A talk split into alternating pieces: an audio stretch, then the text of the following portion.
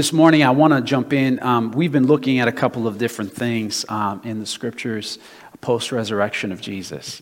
And as I was reading, um, just in general, I came across this uh, idea. I'm, sometimes I'm, I'm, curious about how phrases come to be and how expressions, uh, you know, how we get the expressions that we use on a regular day basis. And I was reading that back in the American colonial days, women stood over a kettle and stirred wax in order to make candles. You know, it's very different than what we do today, right? With all the factories and, and how stuff works type of videos that we can see these mass productions of stuff. But they would stand over a kettle and stir wax in order to make candles. And so, if they didn't pay attention, the wax could burn their hair or their clothes, and it could be a problem. And so, those who were not paying attention would be said to them, Hey, mind your own beeswax. Mind your beeswax. You ever heard that? You know, it sounds like a, a, a, a playground insult. Mind your beeswax, right? And uh, that statement was born out of that experience. At least that's what, you know, some people say. Um, and as I was thinking about this in the post resurrection appearances of Jesus, I'm looking, and all of a sudden, as I'm reading the scriptures, this statement jumps out at me Mind your beeswax, right there in the scriptures. I'm like, wait, what? And now it doesn't come across exactly in those terms, but the thought, the, the idea is there. Mind your beeswax. We use this expression basically to say, hey, take care of your own business. Hey, don't, don't pry, don't, don't meddle in someone else's affairs. Mind your business, mind your beeswax. All right, we all good? Any new candle makers here excited to go mess with some beeswax today? So, as I mentioned last week, we were looking at the fact that Jesus, after he, he rose from the grave on Resurrection Easter Sunday, he didn't just get up out of that tomb and then say, See you later, peace out, sayonara, I'm heading up to heaven. No, he hung around because he needed to take care of some things. He wanted to do some things. He, he wanted to, you know, take care of his disciples and commission them with the mission. And so we find that in John chapter 21, we're going to be there today looking at this statement, looking at this uh, post resurrection appearance. Jesus sticks around in the Sea of Tiberias, which is also called Lake Galilee, to deal with his disciples, and he has come specifically, especially for Peter. It's an incredible encounter. He has come to restore him to the mission. Yes, Peter, the man who had denied Christ, the man who said, I'm going to go with you to the very end, Jesus. These guys are all fools, these other disciples. They're going to abandon you. I'm going to be with you to the very end. And yet Jesus says, Hey, man, before the, the rooster crows, you're going to deny me three times. Yeah, this, this Peter who denied Jesus, this Peter who was so bold it's this Jesus, is this Peter that Jesus shows up for on John chapter 21. We have Jesus coming here post resurrection, post Peter's failure to reinstate both this disciple's hope and his commission, his calling. It's an incredible encounter found in verses 1 through 19. And if I invite you to actually check out a previous message that we shared here from this pulpit uh, called The Epic Fail, it's on our YouTube channel. Go check it out and explore the depths of that amazing reconciliation. Today, however, I want us to focus just a little bit further than verse 19. I want to draw your attention to the captivating words that Jesus shares at the end of John's gospel. After he had restored Peter's hope and reinstated his calling, Jesus even sheds light on Peter's eventual death. Jesus shares with him, hey man, you are going, Peter, I know you denied me. I know you were so, you know, you know, conflicted about that and it hurt you so bad and it hurt me and all that. I know, Peter, but Peter, you are going to be faithful through the end of your life. You're going to live a long life and then you are going to die for the faith. You will be martyred. Peter, this is encouraging because you were, you were wishy washy. Peter, you know, how often do, come on, just be honest. I, have thought about this. You know, in life, it's not about uh, how we start things, but how we finish, right? Like anyone can start something, but do you finish it? And, P- and Peter is given the incredible opportunity to know that he's going to finish well, he's going to finish faithful. And so Jesus tells him this incredible news, which, you know, you got some mixed feelings about, obviously, because, you know, we're not really too excited about dying. But he is told this incredible news, and then Jesus goes on and shares him something else.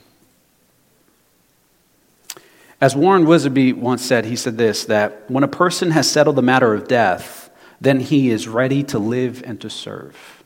You know, we see that Peter has this matter of death resolved in this moment, and he's ready to live and he's going to live. But you know what? Peter's going to be Peter, and he is going to always be kind of true to his people change but you know they might not change too much. And so in this sense i want to look in light of all of that in light of all this context i want to look at verse 20 are you there? Say amen. Amen. All right chapter 21 john verse 20 peter turned and he saw the disciple whom jesus loved following them the one who also had leaned back against him during the supper and had said lord who is it that is going to betray you when Peter saw him, he said to Jesus, Hey, Lord, what about this man? Lord, what about this man? Jesus said to him, If it is my will that he remain until I come, what is that to you? You follow me. Lord, I thank you for this word. And I pray that you would just make it practical into our hearts in your precious and mighty name. Amen. Jesus, you just told me I'm going to live a long life. I'm going to be martyred for the faith. I'm going to be faithful till the end. You have shared with me my future. Hey, uh, what about him? What about John? You know, what about this other apostle that I'm always with? It's, it's Peter, James, and John, right? It's, it's these three that were the inner three out of the 12. We're always together. We're always kind of playing off of each other. We, we, we've got more one on one time with you than the others. And you know what, Jesus? You just told me my end. What about him? What about his? The apostle that, that is, is intended here, John, it, it's, it has been known to be the apostle whom Jesus loved is, in fact, John the apostle. It's one of the 12. And so he is looking at this man that they've you know, had an incredible relationship with and walked with in these three years and probably knew even before these three years of following with Jesus. Um, what about him? What's going to happen to him? To which Jesus responds, verse 22. If it is my will that he remain until I come, what is that to you? You follow me. If it is my will that he would stay alive in all of it, that he would not kick the bucket, that he would not experience the sting of death until I come. It, I, I know what year we're in, and yet, you know, years and years down the road, there's going to be a people still waiting for the return of Christ. If John is to stay alive until that very day, that very hour when I appear on the clouds, what does it matter to you? Peter. What is it to you? What about this man? Church, can we just, uh, you know, uh, be, be open and transparent here for a second? Isn't this what we do sometimes? Isn't this what we do sometimes? We, we look at our situation, we look at our you know, struggles, we look at our victories, we look at whatever the cost is, the price is that's being asked of us, the demands that's placed upon our lives, and we look at everything that's happening there, and then we look around and we say, hey, what about them? Hey, what about my neighbor? Hey, what about my what about this person across the aisle? Hey, what about this? What about that? We get wrapped up trying to know what's going on with everyone else, what's happening in everyone else's life. We fixate on their experience and the demands placed upon others as if that is the standard by which we measure our own. In essence, Peter was saying, Lord, you just asked me to follow you. You told me the cost. I'm going to have to forfeit my life. Jesus, I'll pay the cost. But will John have to pay it too? Jesus, I'll pay the cost, but you better make Tim do as well. I'll pay the cost, but if Sharon ain't to suffer like I'm suffering, I don't know if I'm to pay the cost. We, we might not say this sometimes, but we think it. We might feel the weight of being a Jesus follower or the cost of, of being a disciple of Christ and what it means, what it entails. And we might not verbally say this, but we might think things in our hearts like, God, I'll stand alone. I'll be mocked. I'll be tried. I'll be, I'll be persecuted. I'll be whatever. But as long as there's other people who's also going to have to do the same. Jesus, I'll praise you in the middle of my storm, but I better look around and see some other storms. I better look around and see that it's raining on my neighbor too. I better look around and see that I'm not alone in this. Sure, I'll endure the trials, but my neighbors, my colleagues, my family, my, the person across the aisle, uh, they're going to endure too, right, Jesus? Am I in the right place today? I'll endure, but I want to see others doing the same. And if it's as if we act as if everything has to be fair. We sometimes know, you know, like, have you ever heard this saying, like, hey, Suck it up, buttercup. Have you ever heard that? Um, life is not fair.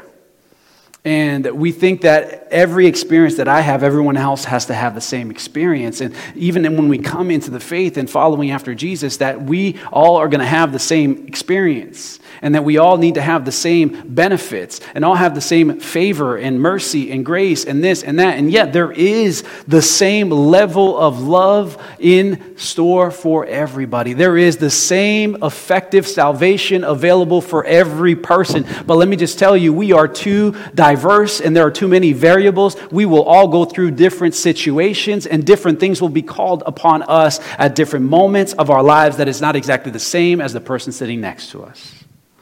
That's why you can grow up in the same household with the same two parents, and you can have two very different kids, or however many kids there are in the family. They could all be different. Why? Because we are complex. It's all very different. You know, we look around, we don't say these things, but we, we sometimes look around and we want everything to be fair as if we are owed something. And we see people, you know, stop about this. I used to, I remember sitting in this, in here, in this sanctuary auditorium, and I was watching a baptism happening. And, you know, I was both intrigued and I was both conflicted at the same time. There was this young man being baptized, and I was thinking of his story, and I was captivated by his story. He came out of drugs, and he was, he was living a life that he was, you know, dealing drugs and, and getting with the wrong wrong people, and he had encountered Jesus, and Jesus had changed his life, and things were happening in his life. And, and I'm looking at that, I'm like, dude, I've been with Jesus so much longer than this kid, and, and this kid is over here like experiencing God in such a way, and this is incredible, and yet I don't have that. And I'm looking and I'm comparing, and, you know, isn't, isn't that interesting? Sometimes we look at other people's lives and we start saying, you know what? Uh, but they have so much more sin than I do. Come on, we're in church. Let's be honest here. Nobody's ever thought that, huh? But that person is just so much more sinful than they went so much deeper into the pit than I did. They, they, they, they, they hurt more people. The, the, the, actions that they took, the things that they did, man, they offended God in such a way, and they broke so many relationships in their path, in their wake. And I did not do a fraction of that. And God, now they've come to you. You've made them new, and now your blessing is showering upon their lives, and your mercy is there, and, and things are happening for them. And this and that blessing, and this door of opportunity, and this and that is going on in their life. And Lord, what about me? What about my favor? What about my life? Life? What about my mercy? What about my healing? What about my family? What about my children? God, what about me? Nobody here has ever thought that, right? No, we, we, we are solid. We're, we're not the Peter, we're John.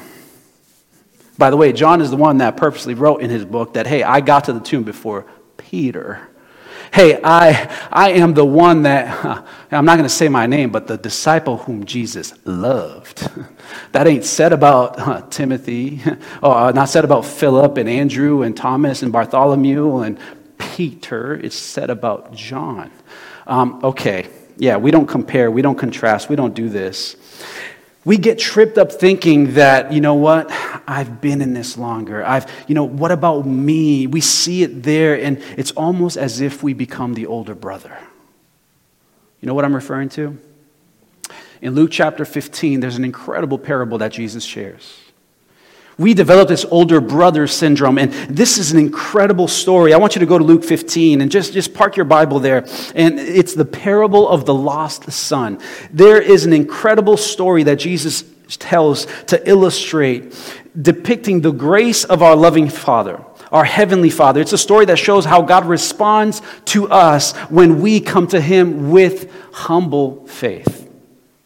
It affirms that when we recognize our own depravity, our own issues, our own sin, our own need for salvation, we can approach a loving God that all along has been longing, yearning to demonstrate grace towards us. It's an incredible story. And we often focus on the story of the younger brother. Why? Because it is so heartwarming. Heartwarming. It's so overwhelming. It's beautiful. It's succinct, and it's, it's, it's just an incredible story. Now, I know that not everybody here in church may know the story, and so let me share. Maybe someone online, you don't know the full story. Let me just give you the Cliff Notes uh, summary of this situation. A wealthy father had two sons, and one of the sons, the younger son, decided, hey, you know what? It's just way too inconvenient that you're still alive, Dad. I just want my cut of the inheritance. So, Dad, just, just, just, you know, I know you're not kicking the bucket, but cash me out. And the father surprisingly cashes the son out. He goes and he gets the money, he gives it to the son, and the son says, All right, I'm riding out into the sunset, I'm living life on my own terms, and he goes.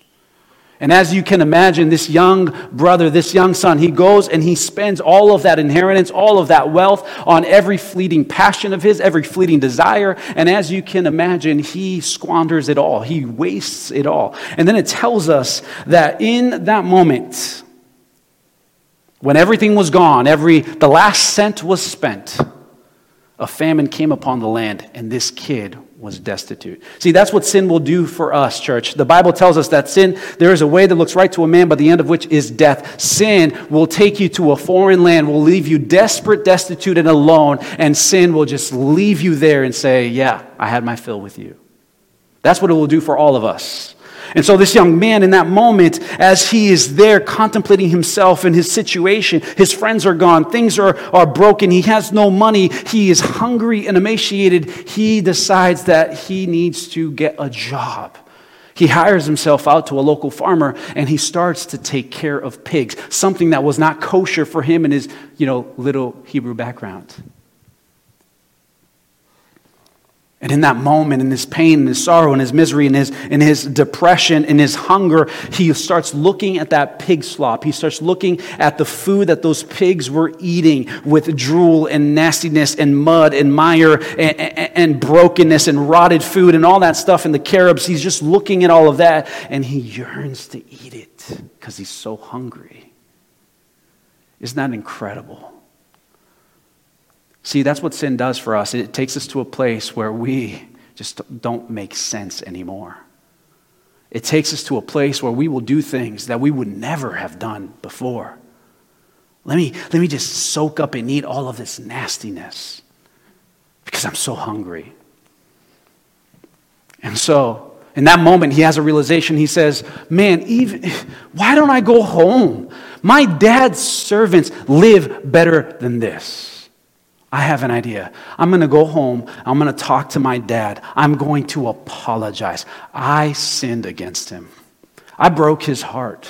I dishonored him and disrespected him. I basically told him to his face, Dad, I wish you were dead. Just give me my stuff. Let me live life on my own terms. And I, I was, wow. Can I just go home? And I'm going to beg him. I'm going to beg him to have mercy on me and just let me be a servant. I will take care of his animals. I will just I will do whatever he needs. I just I just need to go home because it will be better than this. So he does. He goes home. And the Bible tells us in, in Luke 15 that what happens when that father sees that son in the distance on the horizon. That father says, You know what? I'm not going to wait for him to close the distance. That father gets out and he sprints towards that boy and he runs to him to embrace him, to hug him, to hold him, and to, to celebrate his return. That is the incredible news of the gospel, church. That is what happened. While we were yet sinners, Christ died for us. He did not wait for us to come and pour our lives out, but he came and he died on a cross. He poured out his blood. He broke his body so that we could be reconciled back to him. It's an incredible story of grace. And so when the son finally shows up, the dad is hugging him and, and he is trying to get loose and say, Dad, I got something to tell you. In that moment, the son says, Dad, I'm not worthy to be called your son. I sinned against you. I sinned against heaven. God, I, I, am so sorry, Father. I am so sorry. Please, please, please forgive me. Please, I'm sorry. And as he is trying to, to declare his confessions that he's repeated in his mind again and again, all the way back home, as he's rehearsed it, I got to deliver it this way and say it that way, and maybe I can get my, God, my dad's good graces. In that moment, the dad, he, he's not concerned. He's not telling his son, look, you got to you, you gotta prove to me that you've had a, a, a change of heart. No, no, son, you, you got to show me that you're really, truthfully, you know, actually repentive. I want to see you punish yourself so that I can then qualify your state of mind. No, no, no. You need to be here for a certain amount of months and let me see if you're going to be faithful. You're going to have to go to church a certain amount. I want you to pray these amount of prayers. I want you to say all of these prayers and read all of these scriptures. I want you to demonstrate that you are truly transformed. No, that father says, I am gonna, son, zip it. Hold up, hold up. Hey, servants, please go get me a new robe. Go get me some rings. Go get me a sandal. Oh, go ahead and, and just slaughter the fatted calf. Go ahead, put on a barbecue. We got to celebrate that my son that was dead is now alive. He is home. He is back. He is here, and I don't care about anything else. Let's throw a party. Hallelujah.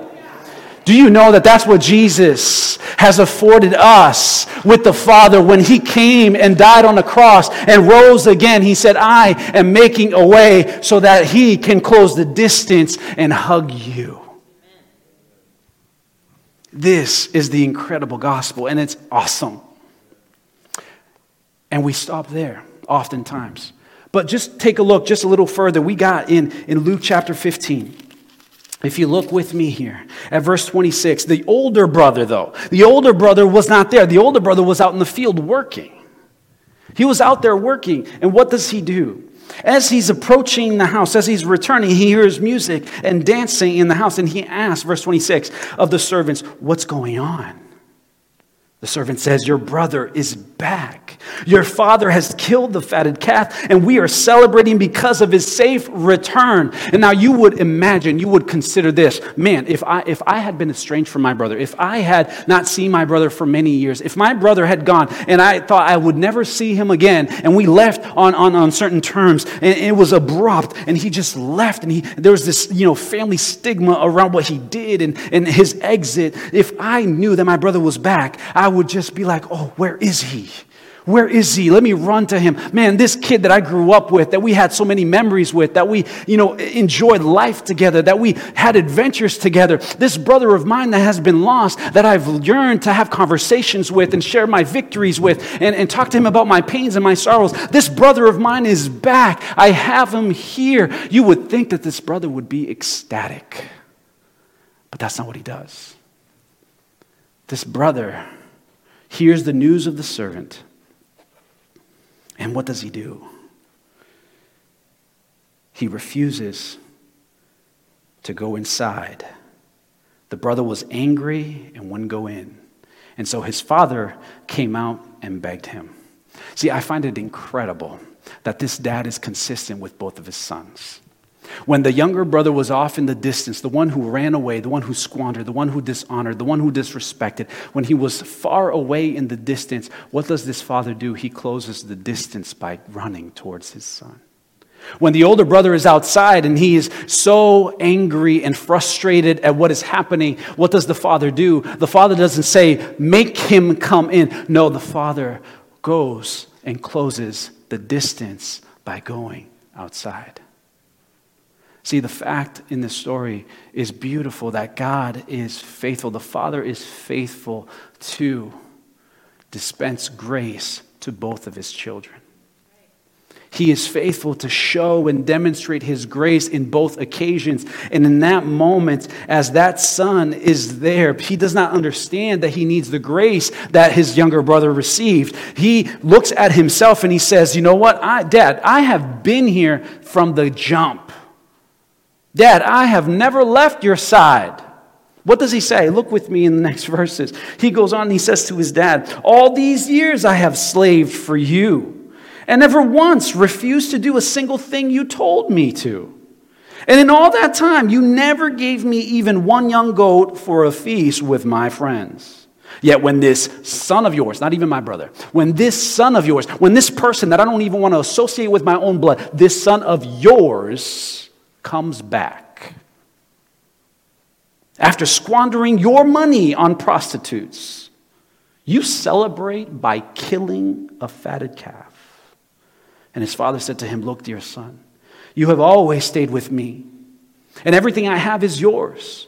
We had to celebrate this happy day, for your brother was dead and has come back to life. He was lost, but now he is found. Church, the issue is we read the story and we think ourselves like the younger brother, but hey, I know me, myself, Brian Ferrier, Pastor Brian. I have been both the young son and the older brother. For some of you guys here, maybe there's some young brothers here and you've, you've gone off and you've done your thing. I've been you. I've, I remember in my late teens as I was getting ready to go to college and I was still still in high school and, and things were happening. I had a girlfriend and this and that was going on. And I had all these ideas of what my life was going to be. And I had this inconvenience of having to go to church.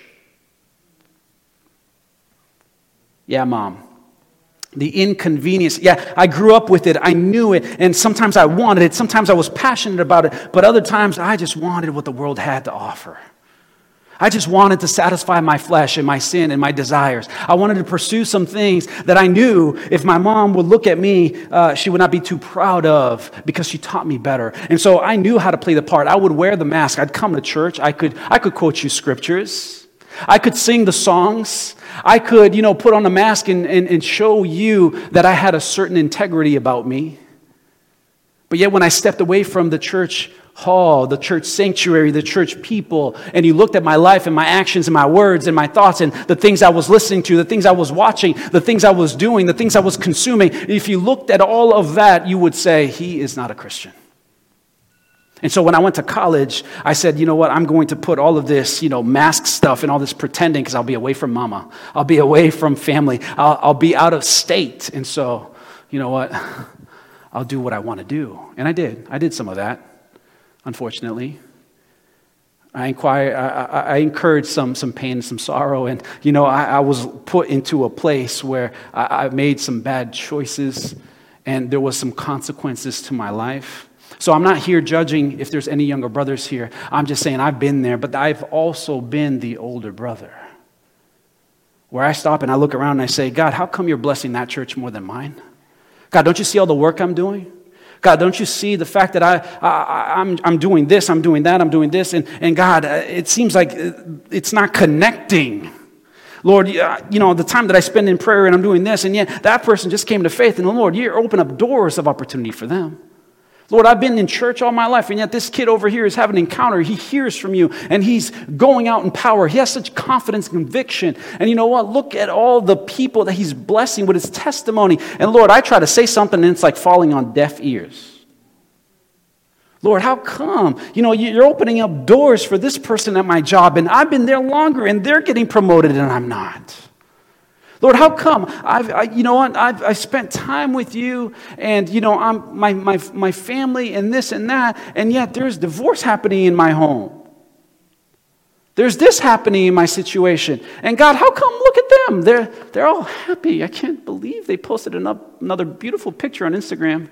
This makes me want to smash the dislike button, but there is none. How come it's happening for them and it's not happening for me? I've been the older brother, church. And so I want us to consider this this morning.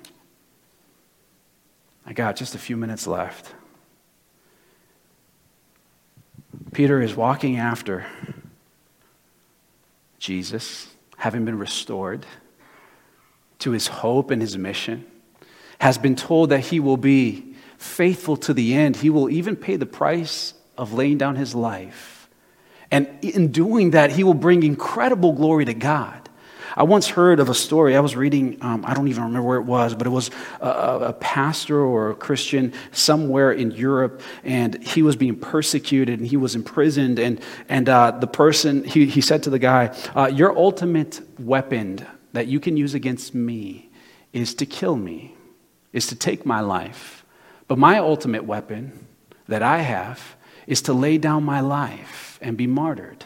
Because the moment that you kill me, It's going to validate the hundreds of messages that I've shared. It's going to speak volumes in the hearts and the ears of those who hear about my decision to be faithful to the very end. It's going to seal my testimony in my blood, and it will affect your defeat further than what you think you're going to affect upon me.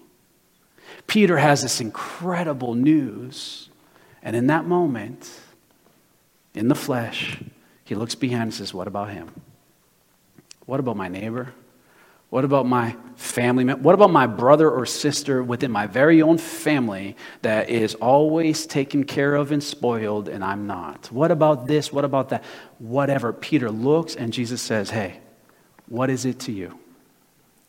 You follow me. Hey, Peter, let me just remind you what happens when you take your eyes off of me. Peter, remember back to when you were walking on water. There is no other person besides myself that has ever done that. Peter, when you were walking on the water in the middle of that storm, what happened when you took your eyes off of me? Peter, you started drowning. Church, you know, this person and that person has this blessing and that blessing. And you know what, God, where is mine? Keep your eyes focused on Jesus.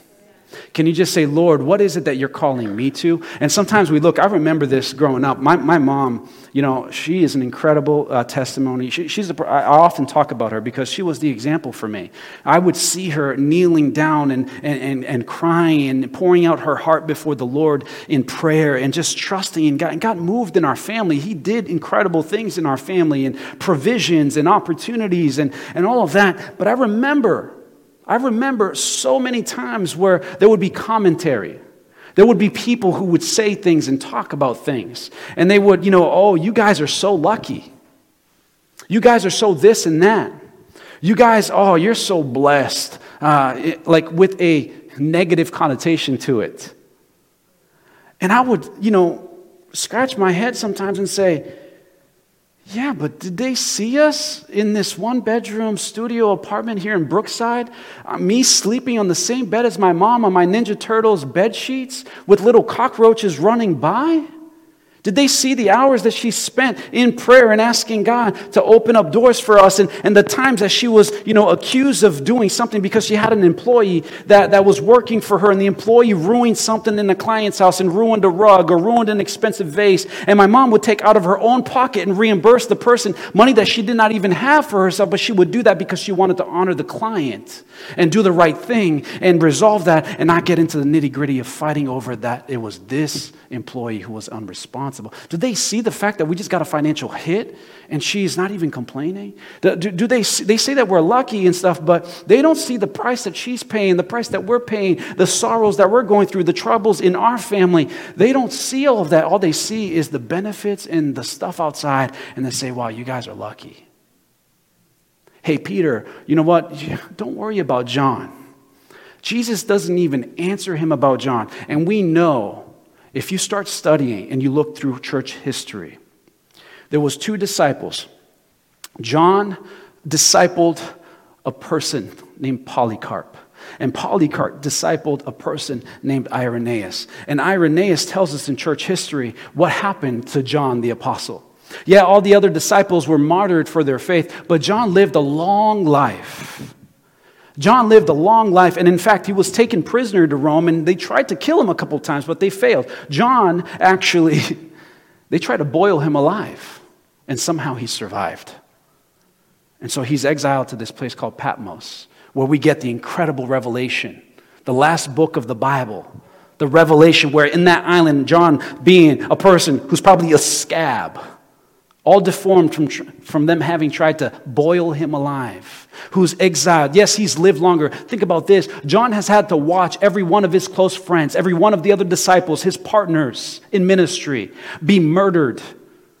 Peter was crucified upside down because he didn't feel he was worthy enough to die in the same manner as Jesus.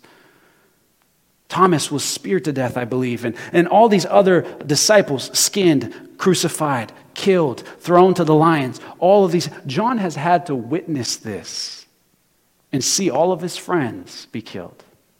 He's had to live long. Yes, John gets to write the incredible revelation, but he is exiled and he doesn't have a beautiful, perfect life. So, God, what about him? Hey, we don't understand everything that God is calling someone else to.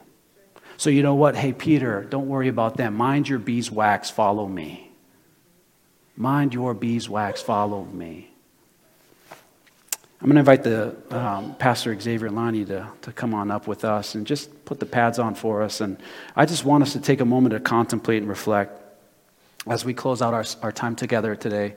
Here's, here's this idea the, the young brother, Peter, and sometimes us, we're, uh, the older brother, I mean, we're in this situation where we start looking around, we start comparing. We take our eyes off of Jesus, yet it tells us that we are to, to, to run the race that is set before us, that we're to fix our gaze on, upward you know, I look up into the hills. Where does my help come from? My help comes from the Lord. We're to gaze at our Lord and our Savior, not worrying about what this person is doing or that person. Yes, we need to care for each other, no doubt about that. We need to be in community, no doubt about that. But when it comes to our faith and our following of Jesus, we are to follow Him and not someone else.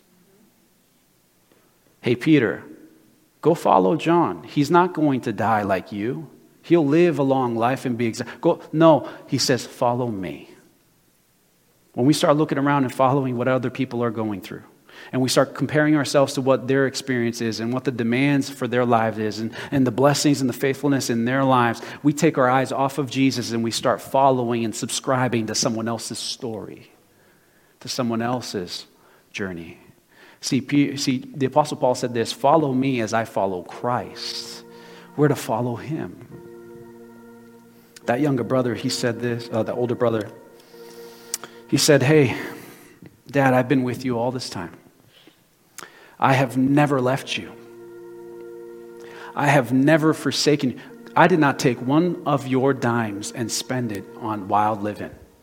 I never hooked up with any prostitutes. I never dishonored or disrespected you. I never wished you dead, Dad, but I obeyed your rules. I followed and abide by your house plan. I did everything you asked me to do. But my question is, why did he do it? And my question for all of us is, why are we following? Why are we saying, Jesus, yes to you? Why are we doing that? Why was this brother, was, was he doing all of those activities because of the fact that he had love and devotion towards his father? Or was he just doing it for the benefits of what his dad would give him? I wonder, when I see this rising up in, inside of me, and my gaze slips from Jesus and I start looking around and comparing. I get frustrated the fact that I'm not where I want to be in His plan and purpose.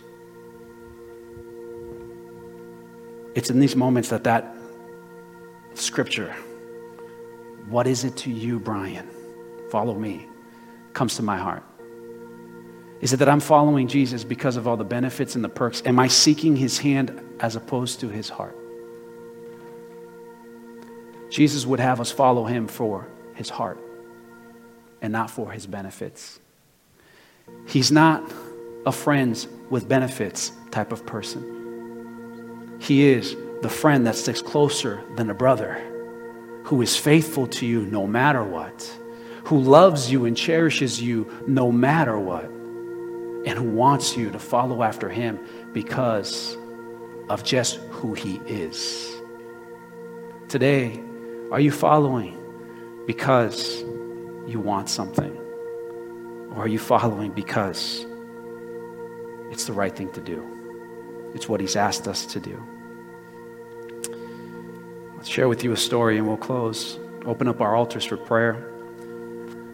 I was reading and I heard a story of Arnold Palmer, who was a, a golfer who won incredible trophies and accolades for his golfing. And, and that was definitely a gift that God gave him to be able to do that. And, you know, some people, they, they can sing incredibly well. Some people, they can serve and communicate and articulate. Some are charismatic in an incredible way. And, you know what? He was uh, just one shot away in 1961 from winning the Masters. And as he's getting ready to go, he felt good. He knew there was a buzz, there was an electricity, there was, there was just a confidence in him. This is, this is my year. I'm going to win this again. I'm going to win this thing. And as he looked up, he saw an old friend was sitting in the bleachers, and his old friend motioned for him to come over. And so he is one shot away. He decides to go over and talk to his friend, and that was the moment he lost it. He lost it. He, he recounts, I lost it right there.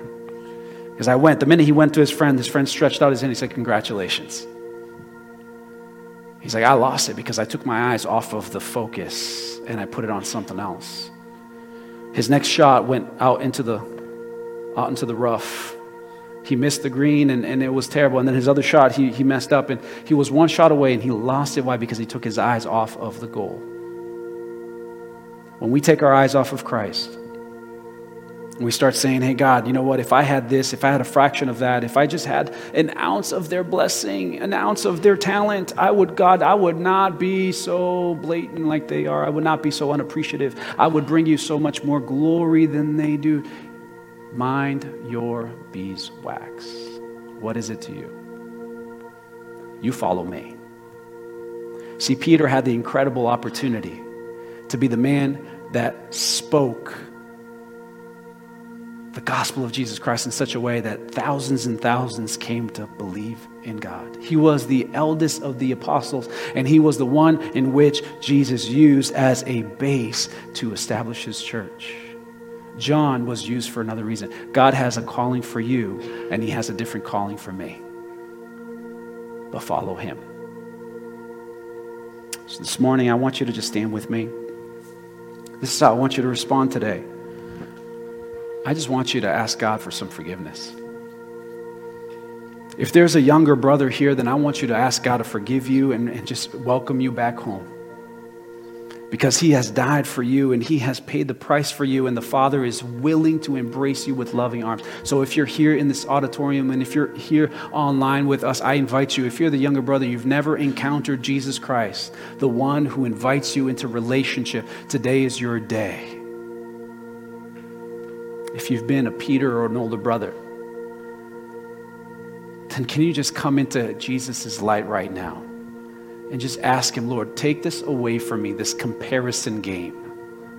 Help me not to be caught up in what I think about X, Y, Z, and this person and that person. But God, help me to just focus on following you.